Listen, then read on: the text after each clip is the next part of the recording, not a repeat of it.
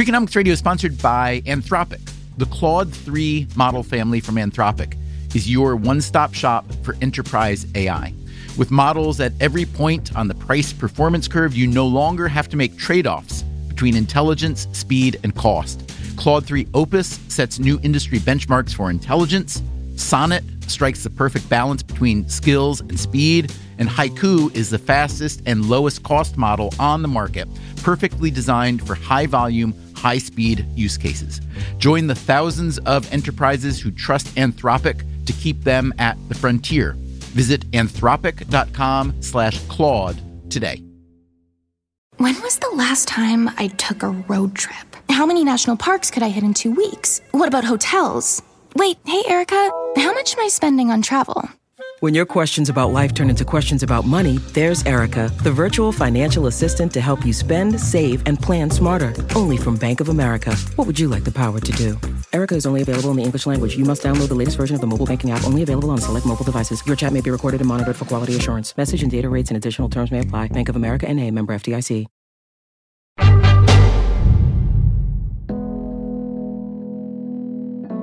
I will throw out the first question to you, Stephen.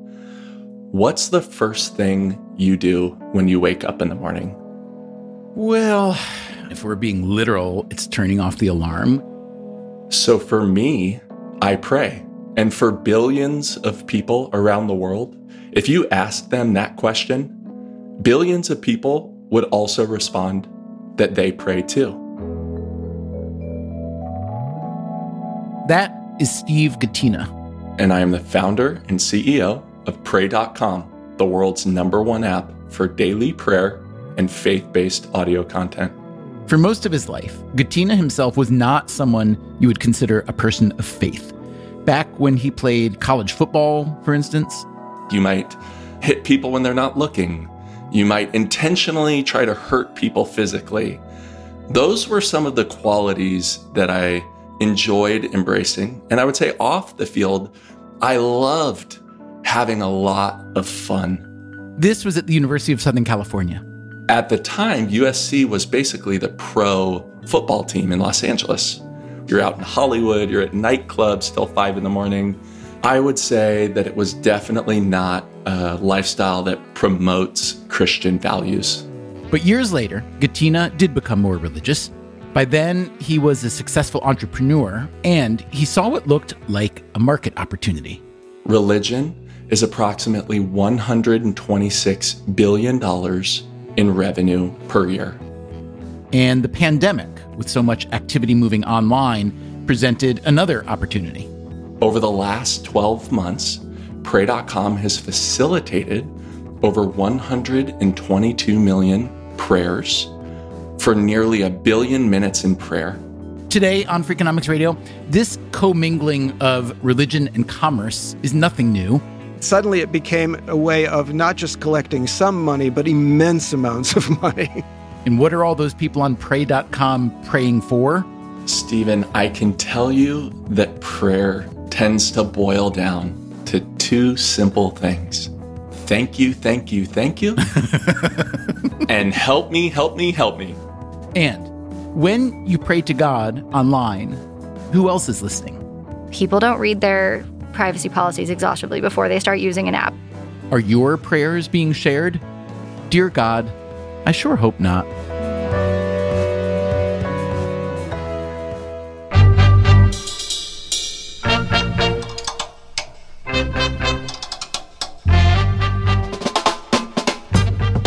This is Freakonomics Radio, the podcast that explores the hidden side of everything, with your host, Stephen Dubner.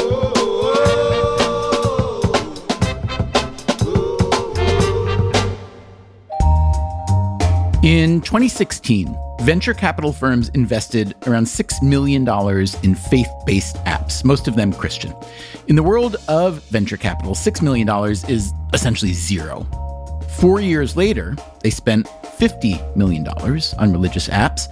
And last year, 175 million. Why such a spike?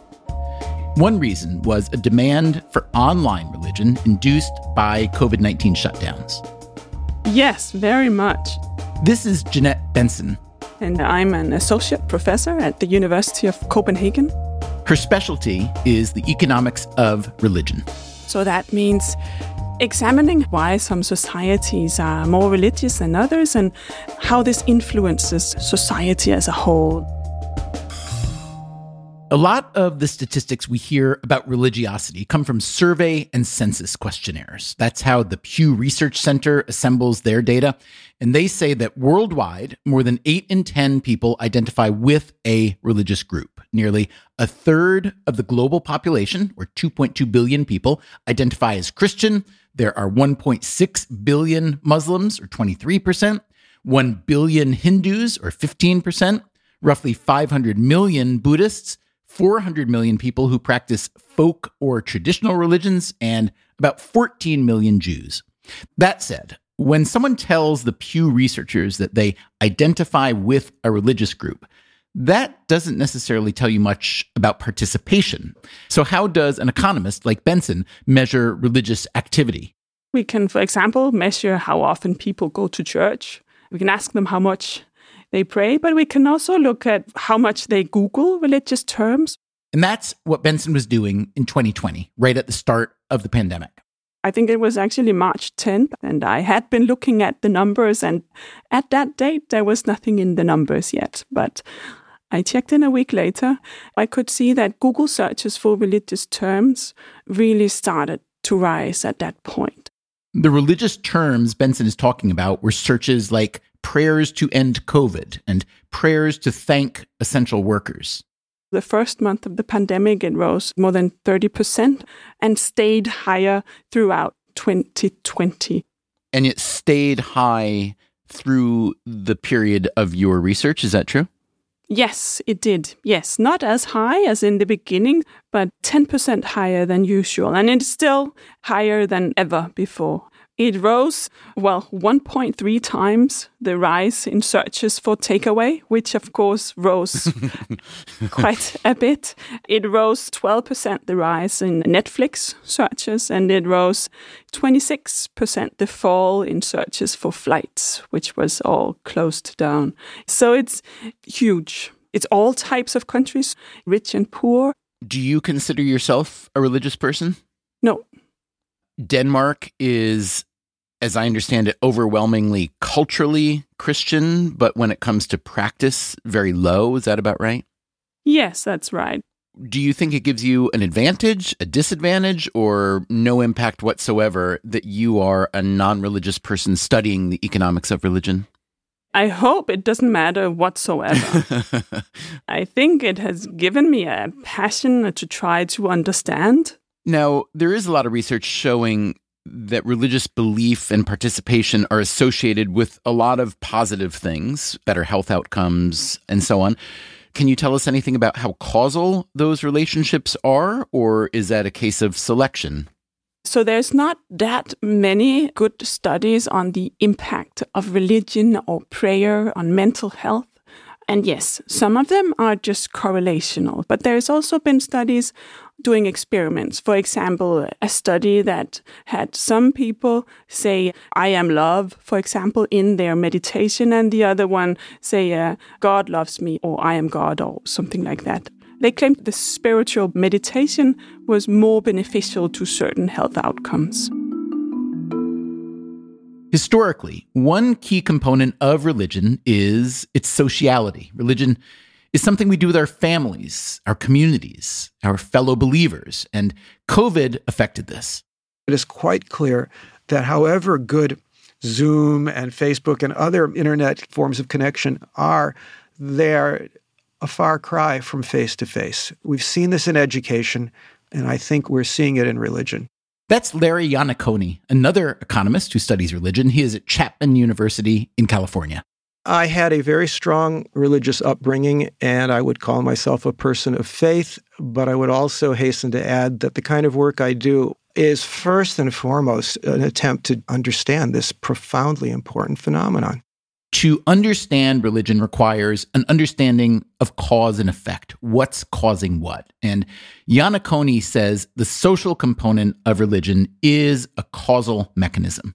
We know from countless studies now that faith tends to follow, not precede involvement.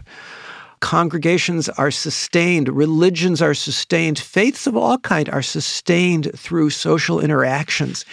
COVID shut this down for a long time.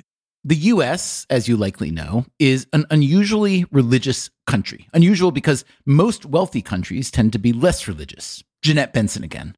If we just put GDP per capita out one axis and religiosity up the other, well, then we see in general a negative correlation.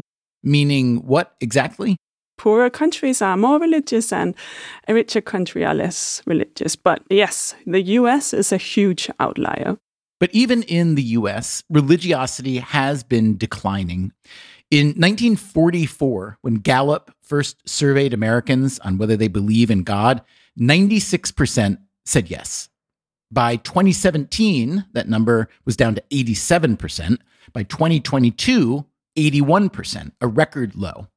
Gallup also found that membership in houses of worship has fallen below 50%, another record low when you talk about church going and the strength of institutions of specific denominations, there seems to have been noticeable decline in the last 20, maybe 30 years or so. Up until then, it seemed much more stable. And then COVID came along. Most religious institutions had to shut their doors, at least for a time, and this created an opportunity elsewhere, a 24 7 opportunity. So, pray.com is an app that has various prayer features, it has prayer content, and it has a sort of social network within it where people can pray together. That is Emily Baker White. She's a staff writer at Forbes. Before that, she wrote for BuzzFeed News. I would say I write about big tech policy mostly. She's written about privacy and propaganda issues at TikTok. She's written about the link between Instagram and eating disorders. Baker White doesn't consider herself religious, but she is interested in religious apps. Just because religion is, for so many people, such an intimate thing and such a private thing. And there was a notable influx of venture capital sort of at the same time that piqued my interest in, and frankly, the interest of a number of reporters. Baker White didn't set out to be a reporter. As an undergrad, she studied music, then went to Harvard Law School, then worked as a public defender in Philadelphia, trying to get inmates off death row.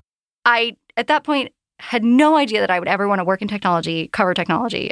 I'm not a tech person. But while she was working on a case involving police brutality, she found that police officers were sharing a lot of information with each other on Facebook, some of it disturbing. It seemed to me like a sort of glorification of violence against suspects, criminal suspects. She got interested in how a site like Facebook was run. She stopped lawyering and wound up working at Facebook and also Spotify on internal policy. What she learned there is that a questionable or even damaging policy didn't get much attention until someone in the media critiqued it. And so I think really watching the effect that journalism had made me want to do journalism. So she made another career change. As a reporter, Baker White is particularly interested in what social media platforms and apps do with the user data they collect. The idea of capturing such intimate information about users is new. And if you are totally cynical, it's super valuable. What's the most valuable intimate information I can get about people? Well, probably their medical records and also their prayers, right? In early 2022, Emily Baker White wrote a piece for BuzzFeed News called Nothing Sacred. These apps reserve the right to sell your prayers. Coming up after the break, we'll find out what she learned. I'm Stephen Dubner. This is Freakonomics Radio. We'll be right back. Freakonomics Radio is sponsored by Redfin. Whether you need to buy or sell a home, or you're just obsessed with looking at homes for sale, Redfin has got you covered. Redfin updates their listings every two minutes and they give you personalized recommendations. based on the homes you like so you can find the home that's just right for you.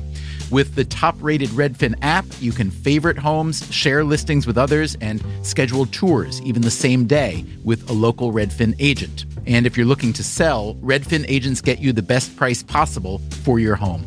With a listing fee as low as 1%, Redfin's fees are half of what others often charge. In fact, last year, Redfin saved home sellers $127 million. No matter where you are in your real estate journey, Redfin can help. Download the Redfin app to get started today.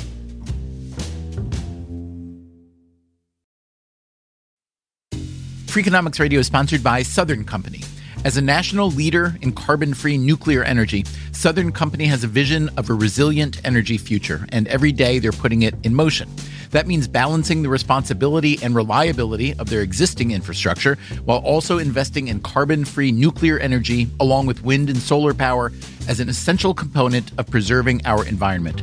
With energy demand on the rise, their balanced approach to a net zero future centers around creating jobs helping communities thrive and meeting demand for carbon free energy in a way that's affordable, reliable, and safe for all. Because a stronger and more equitable tomorrow is only possible through investments in our communities today. Learn more at southerncompany.com. Freakonomics Radio is sponsored by Cars.com. Have you heard about the Your Garage feature on Cars.com? Here's how it works you add your car to your garage to track its market value and cash in when the time is right to sell.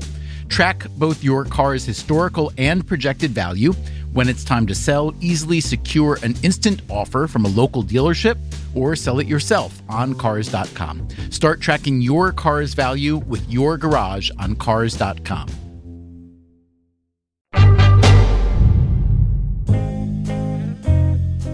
You probably know the line from Ecclesiastes there is nothing new under the sun. The economist Larry Iannaccone says this is true of religion itself, especially when it comes to religion and technology. Again and again and again, we see technological change being embraced, utilized, and producing often quite unexpected results in the religious marketplace. 2,000 years ago, for instance, new maritime technologies and trade networks helped Christianity spread around the world. Or consider the Protestant Reformation. Everybody knows that printing was key to the Reformation. Everybody knows that Gutenberg's Bible was influential, that printing the Bible and religious tracts were crucial to the spread of the Reformation. Most people don't know that the first thing that Gutenberg printed was actually an indulgence. In case you don't remember what an indulgence is, an indulgence was essentially a way of reducing the amount of time that would be spent in purgatory having your sins purged. The Catholic Church raised a lot of money by selling these indulgences. And now, with Gutenberg's printing press, the printing press made it possible to print out indulgences by not just the hundreds, but the tens or even hundreds of thousands. Suddenly, it became a way of not just collecting some money, but immense amounts of money. And were it not for this new technology, Iannaccone says, were it not for the printing press, the problem of indulgences, which was so central to Luther's influence, would not have existed. Luther, being Martin Luther, the German priest who was so disturbed by the church's indulgence profiteering that he revolted, triggering a Protestant Reformation against the church. The printing press was an immense push toward the democratization of religion. And it was just one of many things that was moving us away from a unified, monolithic form of Christianity.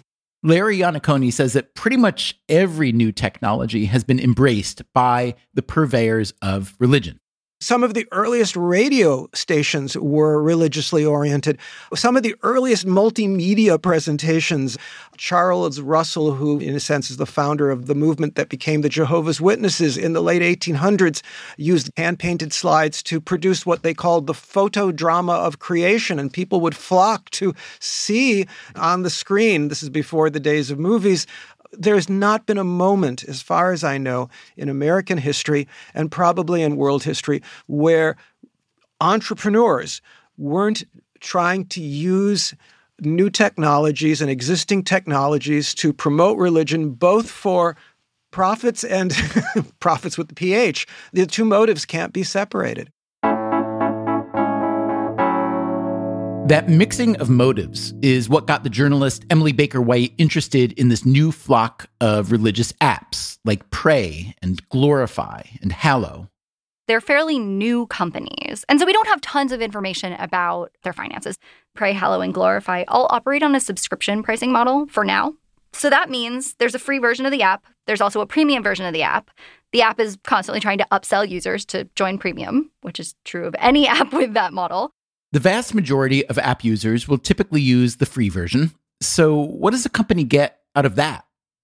Having worked in Silicon Valley, Baker White knew the familiar saying if you're not paying for the product, you are the product. So, the first thing I did, this is, I guess, the lawyer inside me, is I read their privacy policies. And what I found was for the most part, the policies were written in such a way that they wanted to give the companies the option to do what they wanted with data as they see fit in the future, even if they're not using that data that way today. How is the data being used today? We did find that pray.com information was being shared with Facebook. And I say being shared with in, you know, passive voice there because I don't know whether that is a thing that Facebook did or whether that is a thing that Pray.com did. Obviously, Pray.com ended up allowing Facebook to access some data. A researcher ran an audit and did some testing in the app. That researcher was Zach Edwards, who calls himself an adversarial privacy engineer. He went and he listened to a podcast episode about something that had to do with marital religious health and pornography. This was a podcast on the pray.com platform. Then he looked at the back end to see what happened. And the specific fact that he had listened to that episode was shared with Facebook.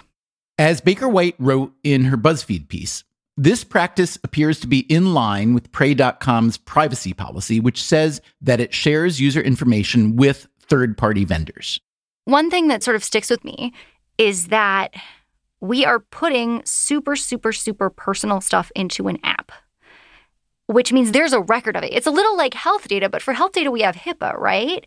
And there is no regulation like HIPAA for content of this type.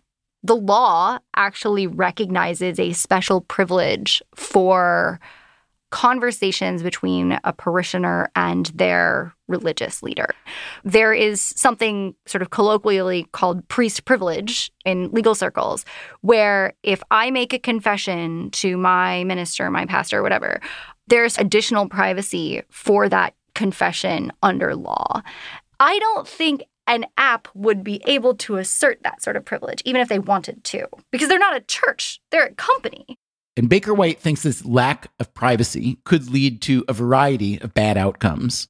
If the data were available on a market, people could use it to prey on specific people's fears, misinformation, disinformation campaigns. Foreign governments could try to purchase this information.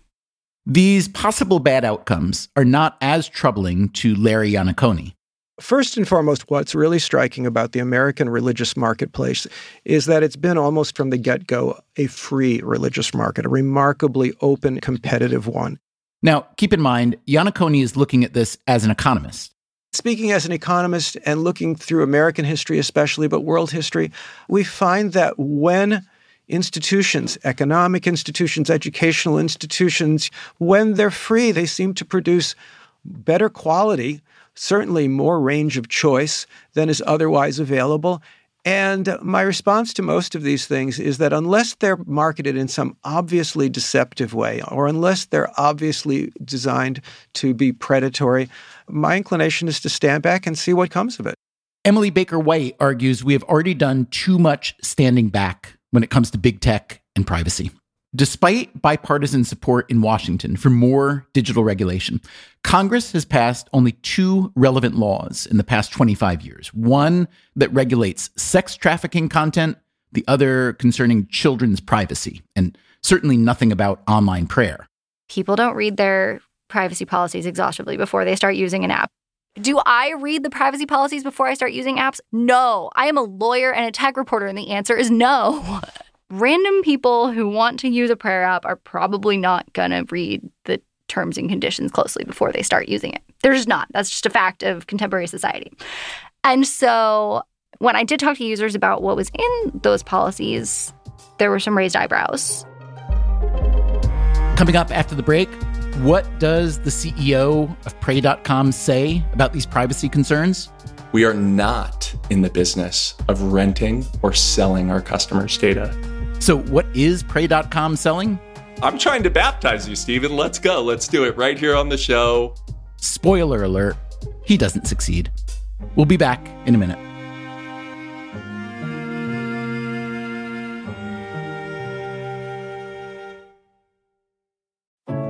What does it mean to be rich?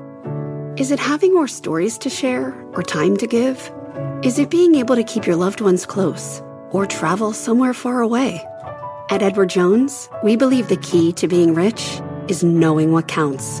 Your dedicated financial advisor will take a comprehensive approach to your financial strategy to help support what truly matters to you. EdwardJones.com slash find your rich. Edward Jones, member SIPC. Freakonomics Radio is sponsored by Amica Insurance. Amica Insurance is all about empathy. They know your auto, home, and life insurance are more than just policies. Home insurance is about protecting the life you've built. Auto insurance is there to protect you on the road ahead. That's why Amica takes a consultative approach to help protect what matters most to you. They are a customer owned insurance company that puts your needs first, and their representatives are available 24 7 for claim related matters. As Amica says, empathy is our best policy. Freakonomics Radio is sponsored by BetterHelp Online Therapy. We don't always realize just how much our negative thoughts and experiences stick with us. You may find your brain constantly running through a highlight reel of bad moments that hurtful comment your friend made, that frustrating thing your mom does, or that silly thing you said in a meeting. Maybe it's time to get it all off your chest. Therapy is a safe space to share whatever is weighing you down so you can get some relief and find a solution. BetterHelp offers professional, affordable online therapy on a flexible schedule. Start the process in minutes and switch therapists anytime. Let it out with BetterHelp. Visit betterhelp.com slash freakonomics today to get 10% off your first month. That's betterhelp, H-E-L-P dot com slash freakonomics.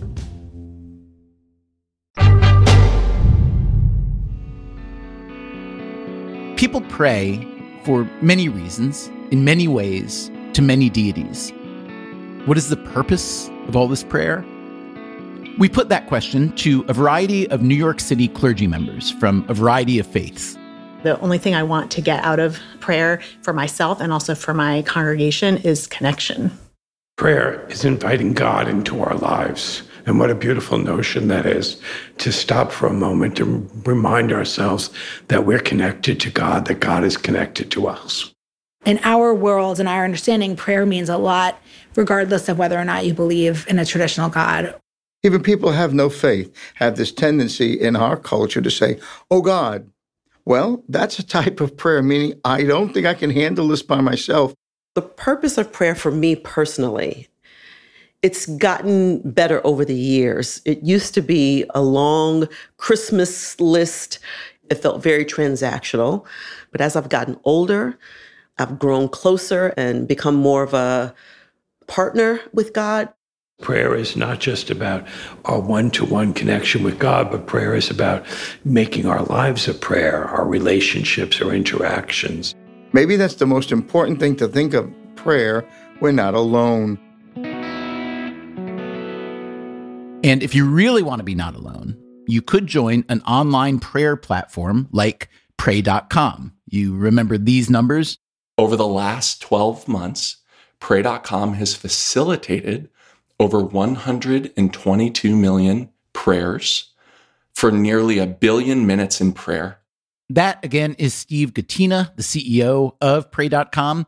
It is one of the biggest religious apps in the world with funding from venture capital giants, including Greylock Partners, Kleiner Perkins, and Sequoia Capital. We come at it with the scientific mindset of a Silicon Valley tech company and the eternal mindset of a compassionate church. And if you read our App Store testimonies, you can see that we're helping people make prayer a priority in their life.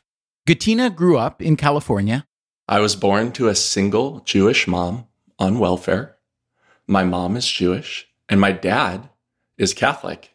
And I was raised Catholic by my grandma, dragging me to church every Sunday.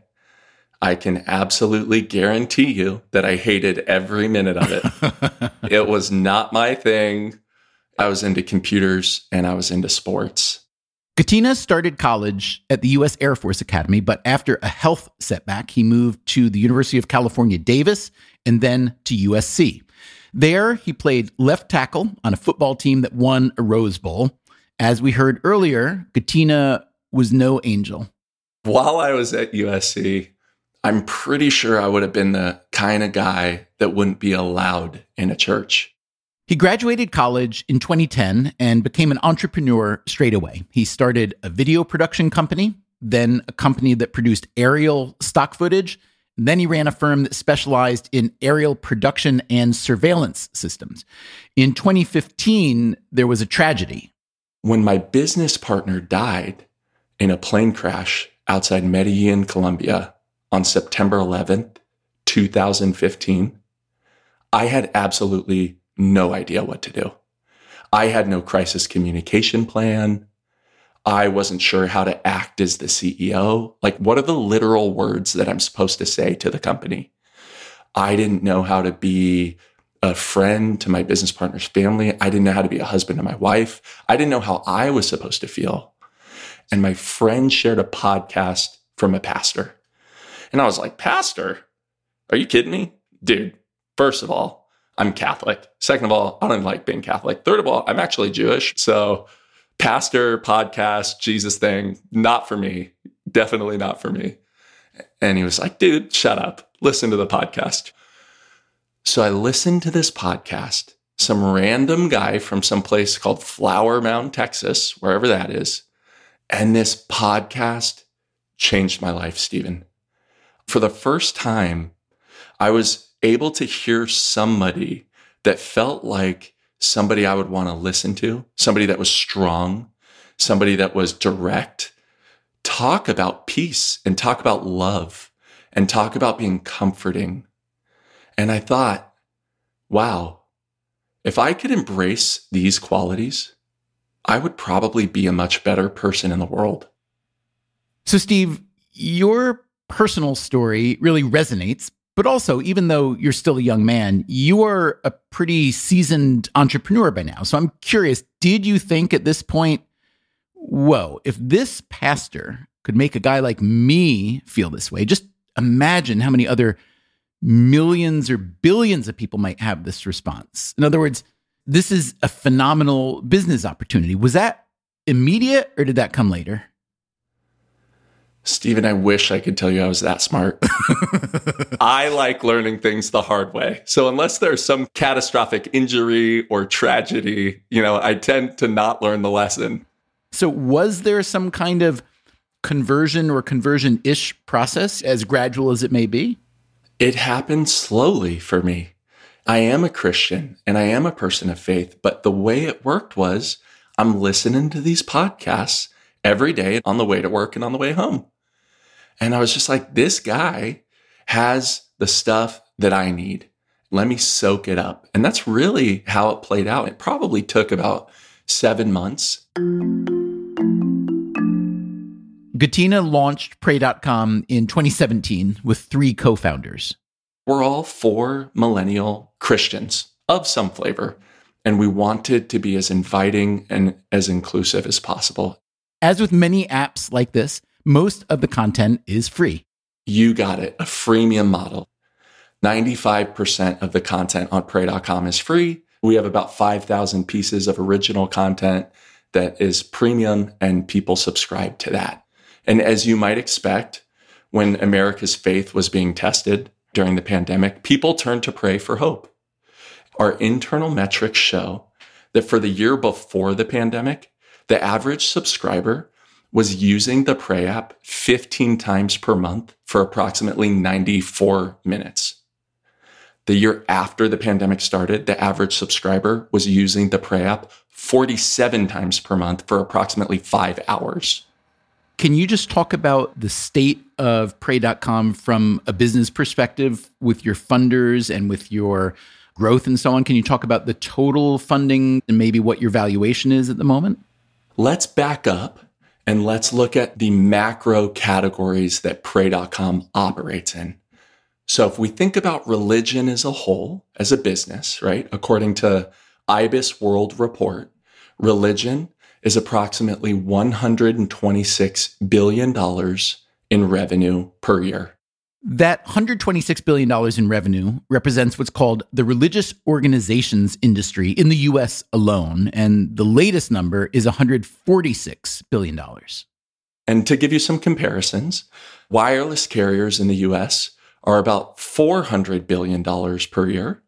And coffee shops in the US are about 40 billion per year. So religion is somewhere between coffee and cell phones.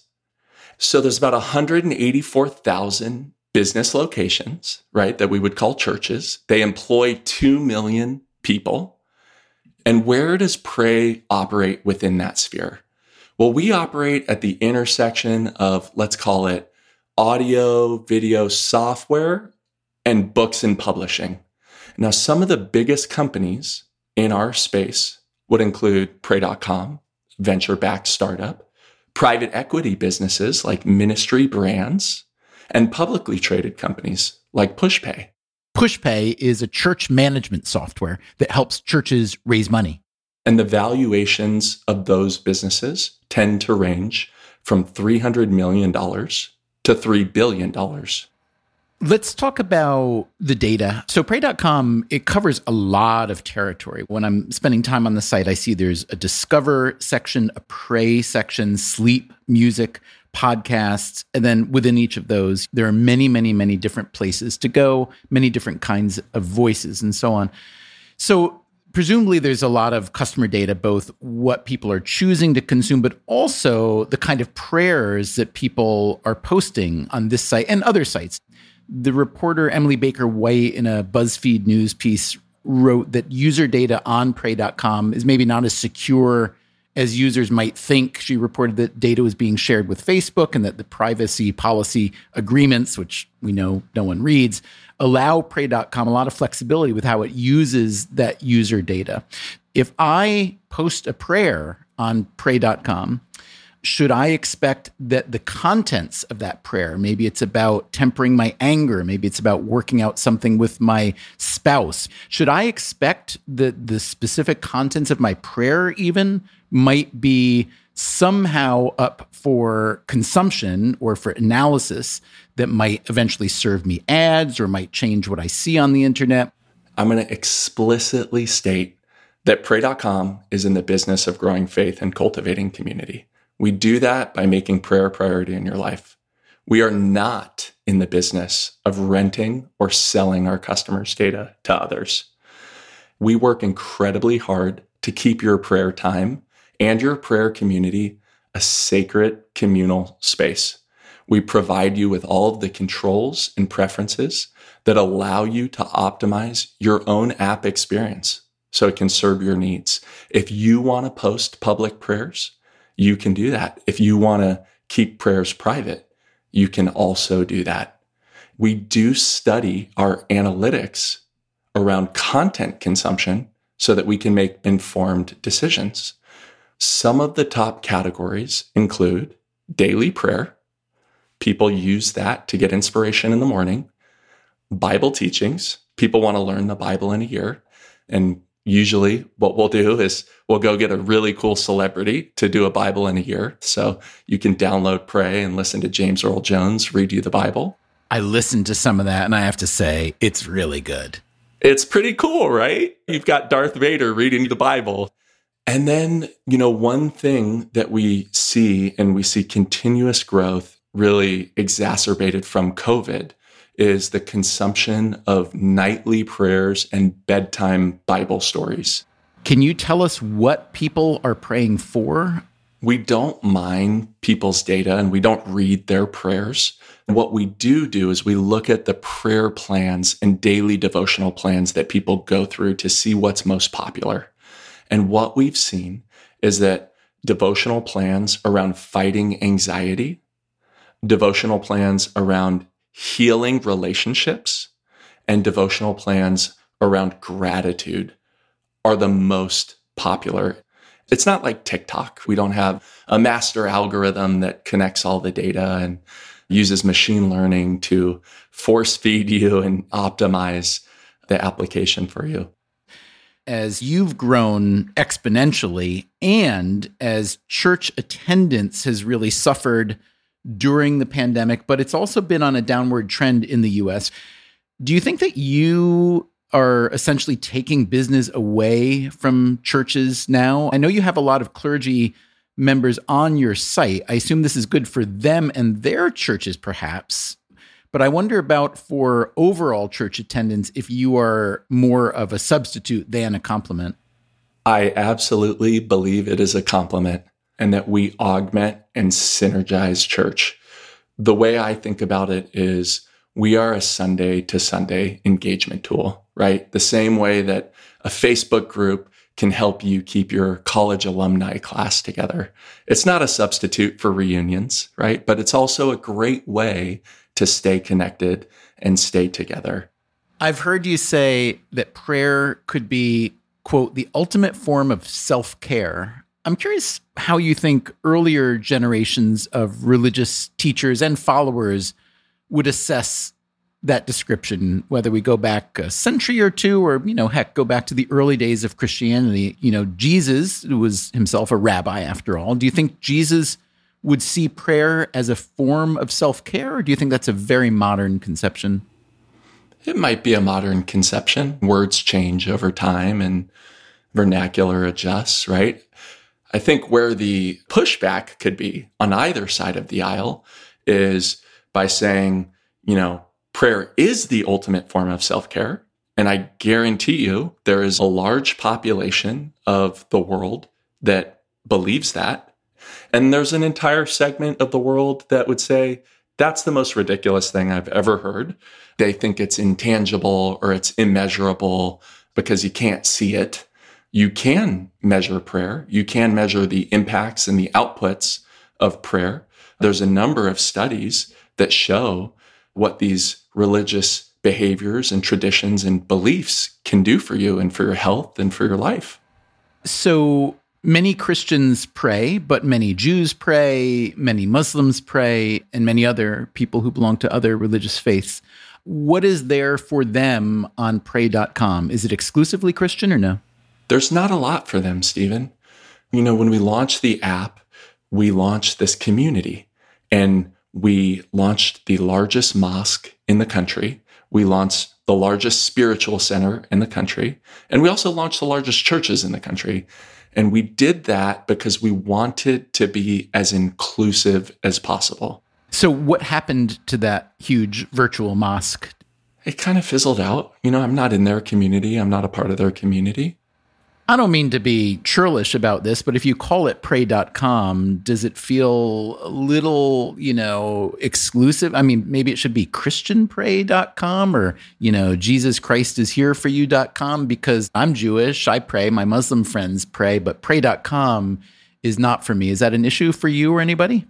Stephen, I believe that it is for you because I'm a Christian. So I'm trying to baptize you, Stephen. Let's go. Let's do it right here oh, on the oh, show. We're going to migrate you from book one to book two. There's a sequel. It's better than the first one. Just so you know, I actually started out in your camp. I grew up Catholic. My parents were both Jewish who, before they met each other, converted to Catholicism. And then they met and fell in love with each other They'd both fallen in love with Jesus by that point. So they became very, very, very devout Catholics.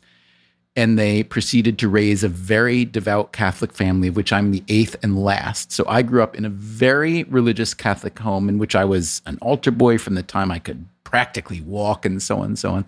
Long story short, I then began exploring as a writer, really, my parents' Jewish, not just roots, their early lives, and ended up myself migrating back to the Jewish faith and Judaism. So I'm familiar with both sides of the aisle. I have the ultimate respect for both, certainly. I have good relationships with people of many, many, many faiths, but I can tell you that it is not a product with which I am unfamiliar. So I do appreciate the invitation, but I think I'm probably not going to be a customer today.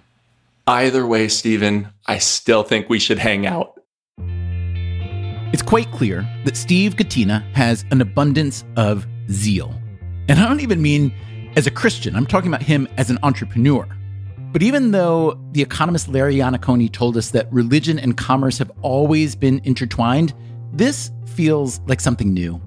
And if we've learned anything at all from platforms like Facebook and Twitter, digital communication can exert a leverage unlike anything the world has seen before. And that is what has Emily Baker White concerned there has been a seismic shift in how religion is practiced in the United States. There's been a slow rolling but continuous shift for 20, 30 years. The pandemic, though, made that shift accelerate really, really dramatically. And so I think what we have is a really unstable space. And there are people who are trying to commodify stuff that hasn't been commodified yet. That does seem like when you put the baking soda in the vinegar in the volcano when you're like in fifth grade, it does feel like a potentially explosive thing. There's also this. If, as Larry Iannaccone told us, the benefits that religion has historically provided are strongly tied to its social aspects, will a digital version have the same power? One of the very striking things about the United States that almost all the European visitors who left behind memoirs would write about de Tocqueville and others was the extent to which Americans engaged in social action and helped each other and you know produced goods and services through religious organizations. A lot of those services, whether they were health or burial societies or education, have shifted toward and truly have been crowded out by government and commercial institutions. So, are religious apps like Pray.com another means of crowding out those social benefits? Or is this just a different way of building community? I will paraphrase something from the New Testament where the Apostle Paul is confronted by people who are complaining that they're seeing other people preaching the gospel, the Christian gospel, for the wrong motives. And the gist of it is, you know, whatever their motives are, I rejoice that Christ is preached. the motives that have driven religion and the marketing of religion, those motives have always been mixed. And economists love to point out how often, and correctly so, the unintended consequences of good motives can be devastating. I think here you either have faith in the marketplace and you just say, we're going to trust that competition will drive out things that are truly counterproductive or harmful, or you have faith in your religious universe that somehow God will make things work out.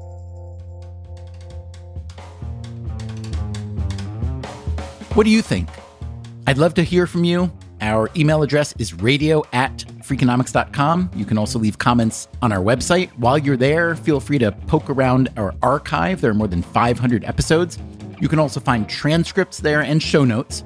Coming up next time on the show, in more and more places, the preferred tool to fight drug abuse is what's called harm reduction. So, should we think about harm reduction when it comes to climate change? We talk to Democrats and we have this great kumbaya moment about how much we care about climate, and then they say they don't support nuclear. Is it time to fully embrace nuclear power? We literally wouldn't have the climate crisis that we have today if we had stayed on that track. That's next time on the show. Until then, take care of yourself, and if you can, someone else too. Freakonomics Radio is produced by Stitcher and Renbud Radio. This episode was produced by Zach Lapinski. Our staff also includes Neal Carruth, Gabriel Roth, Greg Rippin, Ryan Kelly, Rebecca Lee Douglas, Julie Kanfer, Morgan Levey, Eleanor Osborne, Jeremy Johnston, Jasmine Klinger, Emma Tyrrell, Lyric Bowditch, Jacob Clemente, and Alina Kulman. Our theme song is Mr. Fortune by the Hitchhikers. The rest of our music was composed by Luis Guerra. You can get the entire archive of Freakonomics Radio on any podcast app. As always, thanks for listening. Wow. So now you're talking about how technology influences religion. I'm more familiar with the uh, impact of religion on technology. So how technology influences religion, I, I, I don't have much to say.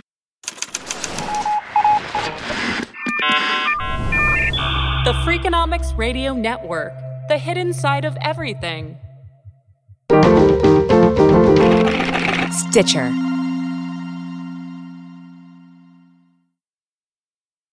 Life is a highway, and on it there will be many chicken sandwiches. But there's only one McCrispy. So go ahead and hit the turn signal if you know about this juicy gem of a detour. One, two, three, four. Those are numbers. But you already knew that. If you want to know what number you're going to pay each month for your car, use Kelley Blue Book My Wallet on Auto Trader. They're really good at numbers. Auto Trader. After the end of a good fight, you deserve an ice cold reward. Modelo, you put in the hours, the energy, the tough labor, because you know the bigger the fight, the better the reward. Modelo, the mark of the fighter. Drink responsibly. Beer imported by Crown Port Chicago, Illinois.